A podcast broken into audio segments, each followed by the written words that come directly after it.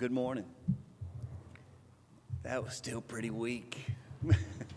but I'm so glad to see you, and I hope that uh, as a result of being here and worshiping God together, that you will uh, be energized, uh, uh re- reinvigorated, uh, just uh, happy to, to enjoy this beautiful day and, and enjoy the blessings that God has given us. As Ricky prayed, uh, we do enjoy so much peace and prosperity, and we need to thank God every day for that. But we also have to acknowledge that we live in very uncertain days. As uh, we quoted uh, last week, boast, do not boast about tomorrow, for you do not know what a day may bring forth. And I'm not trying to have a pessimistic attitude at all, but I'm acknowledging with you the reality that we do live in an uncertain world. And what we're exploring is how can we live confidently despite the fact that we live in an uncertain world. Uh, last week we focused on being Christ centered at Colossians 3 and how that makes a difference, a world of difference, and in living confidently in an uncertain world.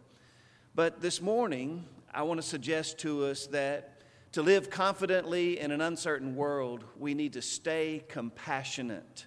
Stay compassionate. The tendency when things are going difficult for us is to, to turn inward, to become self absorbed.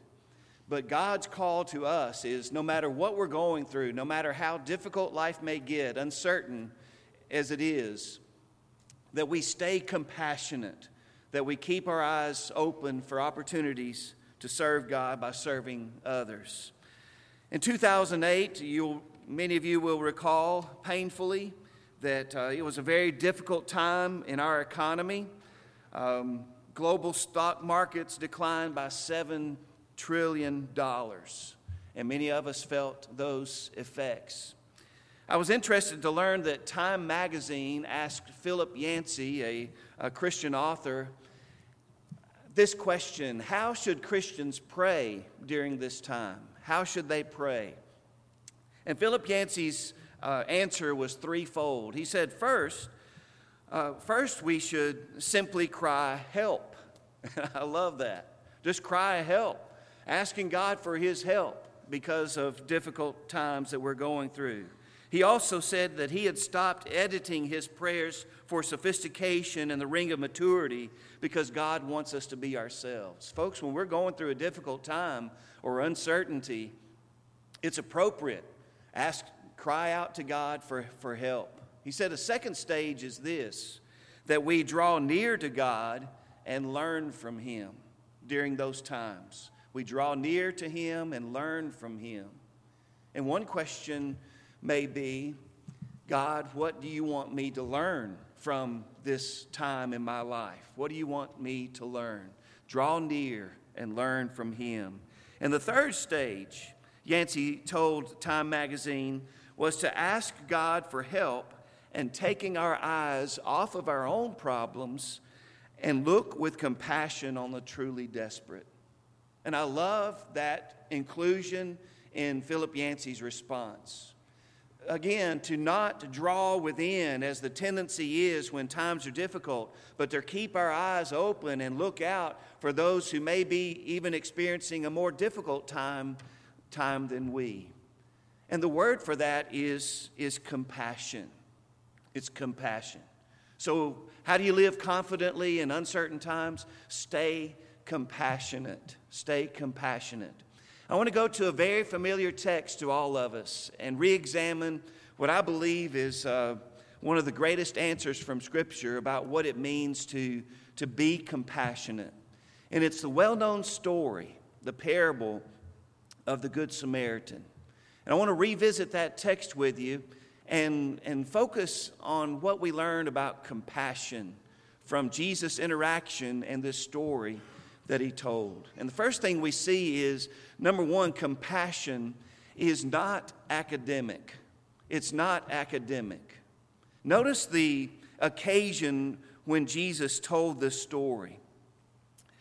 Verse, uh, Luke chapter 10, verse 25, beginning. Behold, a certain lawyer or an expert in the law of Moses stood up and tested him, saying, Teacher, what shall I do to inherit eternal life? Notice the motivation here. An expert in the law of Moses, he's wanting to test Jesus. The, the expert in the law is looking for a correct answer, and he's focusing on the academic side of this, of this question. What shall I do to inherit eternal life? The master teacher turns it back on him. What is written in the law? What is your reading of it? And so this expert in the law answered and said, You shall love the Lord your God with all your heart, with all your soul, with all your strength, and with all your mind, and your neighbor, you shall love your neighbor as yourself. As far as answers, that was spot on. In fact, Jesus says as much. You have answered rightly. Do this, and you will live. But watch this. The expert in the law is looking for the correct answer. He's testing Jesus. Again, he's thinking intellectually, academically, if you will. But Jesus is already saying to him, You have given the right answer, but that's not enough. You've got to do it.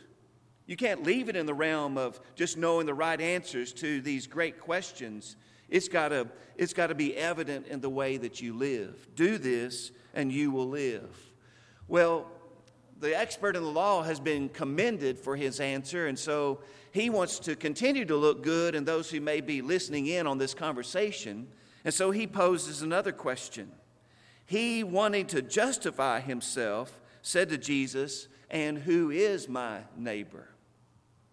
And intellectually speaking, the expert in the law believed that he already knew the answer. That the answer to that question for the Jew was, It's your fellow Jew. But Jesus knows that about him and knows that's what's going on in his intellectual mind. And so he's going to broaden this man's understanding of what that means to really love your neighbor. And so he tells this familiar story. And as he does so, we learn something else that compassion is not abstract. It's not abstract. I looked up the word abstract in Merriam Webster's dictionary, and there are several meanings, nuances that I wanted to highlight as it pertains to Jesus' answer here. The first one I saw was this that abstract means being disassociated from any specific instance disassociated from any specific instance. So it's, it's more of a general idea. That's abstract. But as Jesus tells a story, he's going to inform him and us that compassion has to do with specific instances and opportunities, not just generally speaking. Second definition abstract means difficult to understand, abstruse, difficult to understand. This story is so powerful because it's not difficult to understand.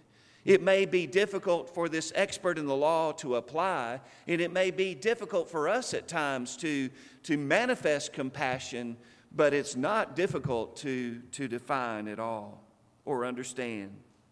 Number three, a third definition abstract means dealing with a subject in its abstract aspects. In other words, it's theoretical. And I believe that's where the expert in the law is, is coming from theoretically, intellectually, academically. What, is the, what should I do to inherit eternal life? And, and who is my neighbor? And again, he believed he had already given two correct answers. He believed he knew the answer to the third question. But he was dealing in the theoretical. But Jesus is going to drive home this point to him and to us Compassion has nothing to do with theory, it has to do with practicality. It's, it's something that you act upon. And number four, a fourth definition of abstract being impersonal or detached. I was interesting that the example that Merriam Webster gives, the abstract compassion of a surgeon. Uh, that may speak to how a surgeon may have compassion on his patient, but it's not so much in a personal way. He's just trying to do good for whoever his patient may be. But it's rather impersonal, it's a little bit detached. Jesus, however, says compassion doesn't work that way. It's not abstract, it's not impersonal, it's not detached. In fact, it's, it's literally hands on, isn't it? As we'll see in his story. So, how does this story go? Verse 30 Jesus answered and said, A certain man went down from Jerusalem to Jericho and fell among thieves, who stripped him of his clothing, wounded him, and departed, leaving him half dead. And as was the case in Jesus' parables, his stories that he would tell, they were true to life. There was literally a road from Jerusalem down, down in elevation to Jericho. And it's interesting to see, see pictures of that area and see the terrain very dry and mountainous, and, and it descends several hundred feet from Jerusalem down to Jericho. And even in that day, it was known for being a place where, where thieves, where robbers would hide out and, and, uh, and attack passersby. And so, as Jesus is telling the story, this would be something that had happened and could happen again. But a certain man, he leaves it vague in that sense, in that who that person is really doesn't matter except that he was attacked, he was beaten, robbed, left for dead. It's not in the abstract. He's getting the, the expert in the law and he's getting us to put ourselves in this story and suppose we see this person on the side of the road, left for dead. How would we respond? And he's causing him to think not abstractly, not get it out of the academic realm and put it into the practical. What would you do? Jesus is asking that expert and he's asking us. So he's telling us, he's teaching us compassion is not something that we do in general, it's something that we do specifically. Thirdly, we see from Jesus' story that compassion is not afraid. Compassion is not afraid. I like to call him the passing priest. You notice what he does? This priest, this religious leader. Now, by chance, a certain priest came down that road, and when he saw him, he passed by on the other side, hence the passing priest. And the expert in the law, the one who loved the law of Moses, when he thought of a priest, he would think of a religious leader. And what did this religious leader, who, would you, who you would presume would be close to God, what did he do in this circumstance? He saw this man and he passed by on the other side. By the way, perhaps at a distance, this priest couldn't tell if this man were alive or dead. And perhaps he thought, if this man is dead, then for, for me to touch his body, I would be unclean, ceremonially, ceremonially unclean for seven days. So perhaps he was thinking, if he was even thinking along these lines or not, if I touch him, I'm going to become unclean, so I'm just going to keep on going. I don't want to make that risk. I'm afraid of, of becoming unclean, or maybe he's afraid simply of becoming involved in this matter. He's, he's an important religious man, he's got things to do, so he doesn't take the time. So he passes by on the other side. What's the message we're to get? Compassion, folks, is not afraid. It's not afraid to engage, to, to help when the need arises. Number four, compassion, Jesus is teaching us, is not analytical. Is not analytical. It's easy to become paralyzed when we overanalyze. You've heard the statement, I'm sure, about the condition of the paralysis of analysis. And sometimes we analyze situations to the point where nothing gets accomplished.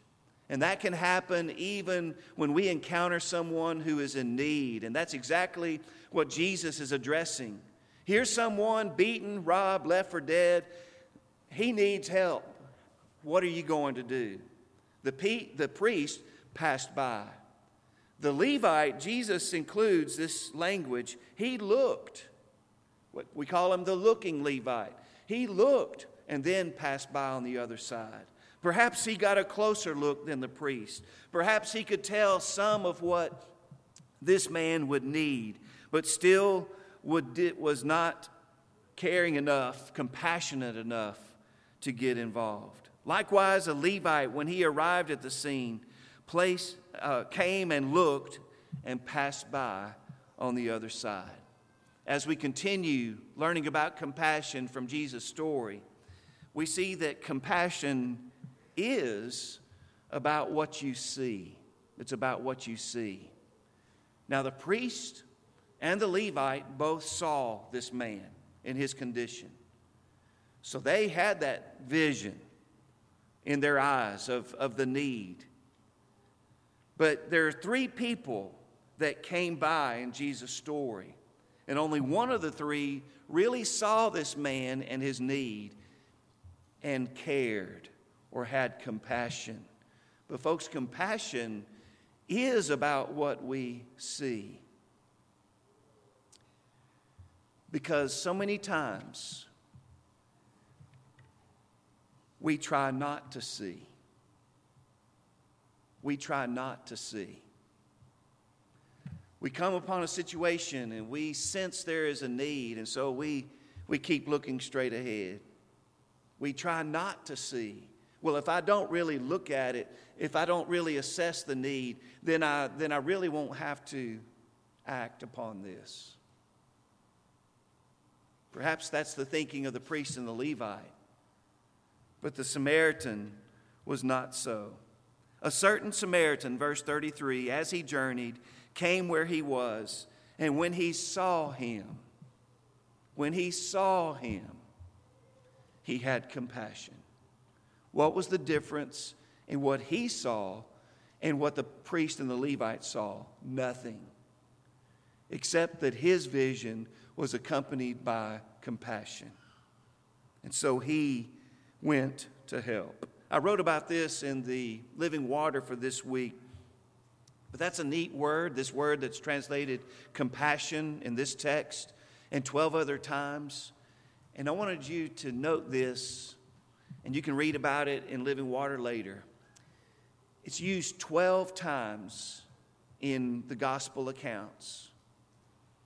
Nine of the times it's used of Jesus himself, and the three other times it's used in, in parables that Jesus tells. One here and two other times where within the parable he's describing God. So I want you to think about that. The only times this word is used in the Bible is in about God, about Jesus, or in the teaching that Jesus gives. That should elevate that word, but also that should elevate that quality of life, and we should desire to emulate it even even more. So, compassion is about what you see, but not just that. We also see that compassion is about what you do. It's about what you do. Notice with me again what the Samaritan does. So he went to him and bandaged his wounds, pouring on oil and wine. And he set him on his own animal, brought him to an inn, and took care of him. On the next day, when he departed, he took out two denarii, two days' wages, and gave them to the innkeeper and said to him, Take care of him, and whatever more you spend, when I come again, I will repay you. I think it's helpful for us to, to remember to whom Jesus is giving this story initially to, to this expert in the law, this Jew. And if there was anyone that would cause him to have, think evil thoughts, it would be about a Samaritan. Jews hated Samaritans, and the feeling was, was mutual. There was a long history there. But Jesus intentionally uses this one that would be the least expected, perhaps, or the least intolerable to make this point with this expert in the law.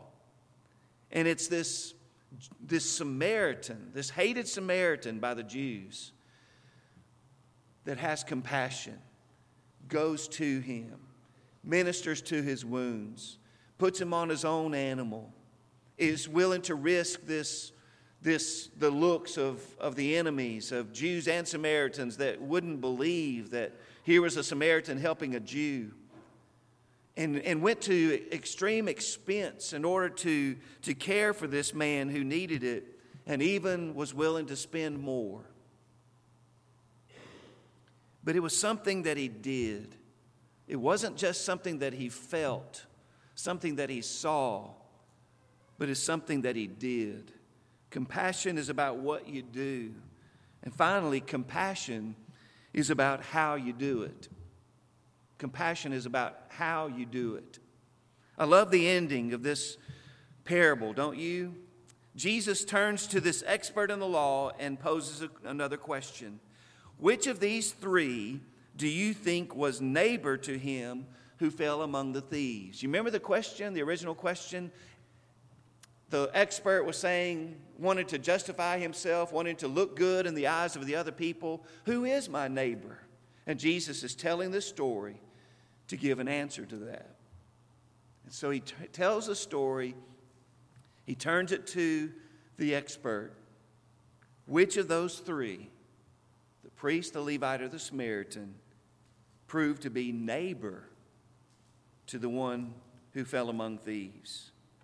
And I believe this next statement shows the prejudice, the bias that this expert had regarding the Samaritans. He can't even bring himself to say the word.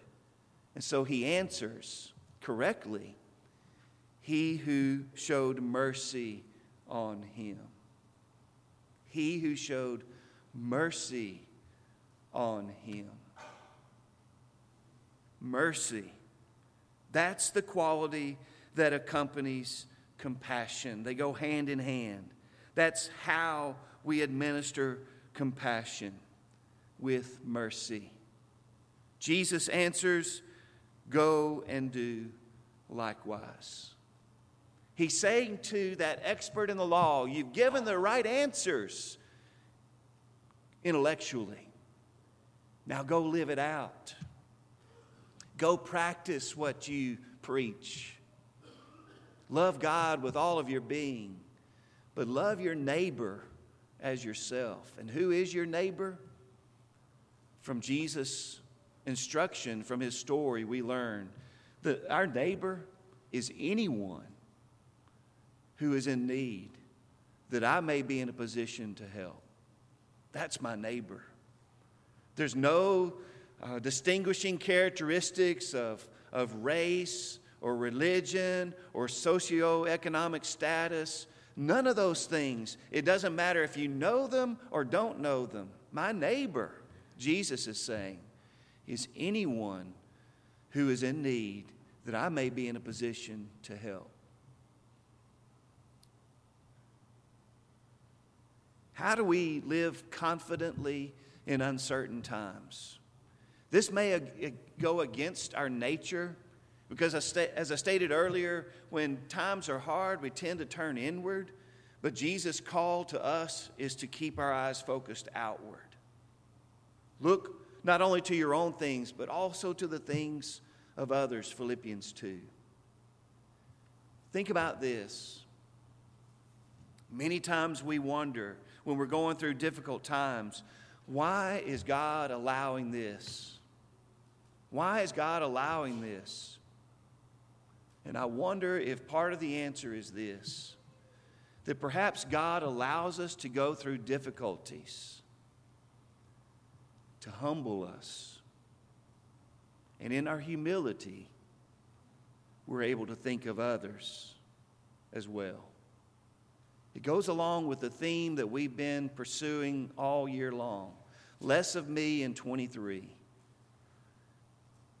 Compassion demands that I be less concerned about me and more concerned about, about others.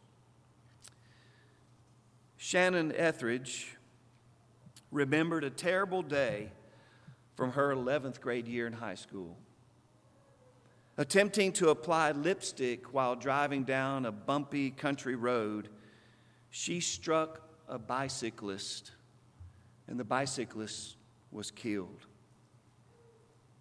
What stunned her even more was when the victim's husband said, upon being told that he had lost his wife,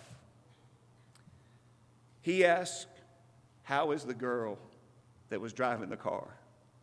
Is she okay? It was inconceivable to Etheridge that anyone could take such a devastating blow and, and have immediate concern for the author of the tragedy. The night before the funeral, she forced herself to visit the bereaved husband. As I entered the house, she wrote, I looked down the entry corridor to see a big, burly, middle aged man coming toward me, not with animosity in his eyes, but with his arms open wide. The man was a Wycliffe Bible translator named Gary Jarstfer. He gave her a large, compassionate embrace, and she dissolved into tears. Over and over, she wept with the words, I'm so sorry. I'm so sorry. Jarstfer gently spoke to Etheridge about the life and legacy of his beloved wife. He added this to her God wants to strengthen you through this. He wants to use you. As a matter of fact, I am passing Marjorie's legacy of being a godly woman on to you. I want you to love Jesus without limits, just like Marjorie did. Gary Jarstfer insisted that all charges against this distraught 11th grader be dropped. And he began to look out for her and encourage her in the development of her life. Etheridge would write this Gary's merciful actions, along with his challenging words to me that night before Marjorie's funeral, would be my source of strength and comfort for years to come. What do you call that? You call it compassion I found this statement compassion is to look beyond your own pain to see the pain of others. I want to ask you to go to envision the one who's telling the parable to this expert in the law, Jesus himself. Isn't he the one who embodied compassion? He saw our need, our greatest need, salvation from sin. And He came to us to save us. He came to this world, was hung on a cross between two thieves, when with both hands stretched out, it's like He's saying, Come to me and know my compassion. And our response should be to embrace that loving compassion, that grace that He died for us to have.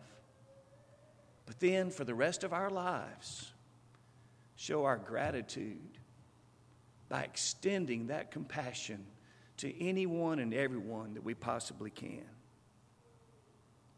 One writer said this What God wants from us in the midst of crisis is compassion broken heart compassion that sees the hurts of those around us as an invitation to express God's love in meaningful acts of kindness.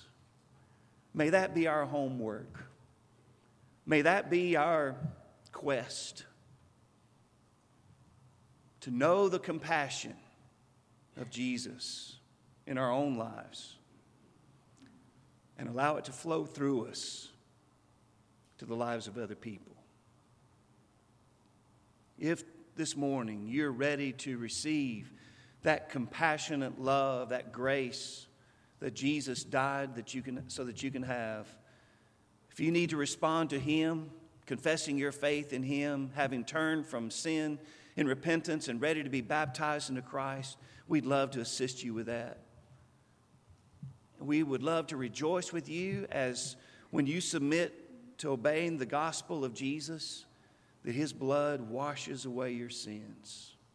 You can know that compassion, that mercy, that grace even this morning. Perhaps in our lives, we've tended to turn inward And we need to repent of that. And may we keep our eyes focused outward, looking for the opportunities that are always there and ready to seize them to give evidence of the compassion that God has given to us. If you need the prayers of the church, something weighing in your life, if you need to come back home as one who has wandered away, uh, we invite you to come right now as we stand and sing.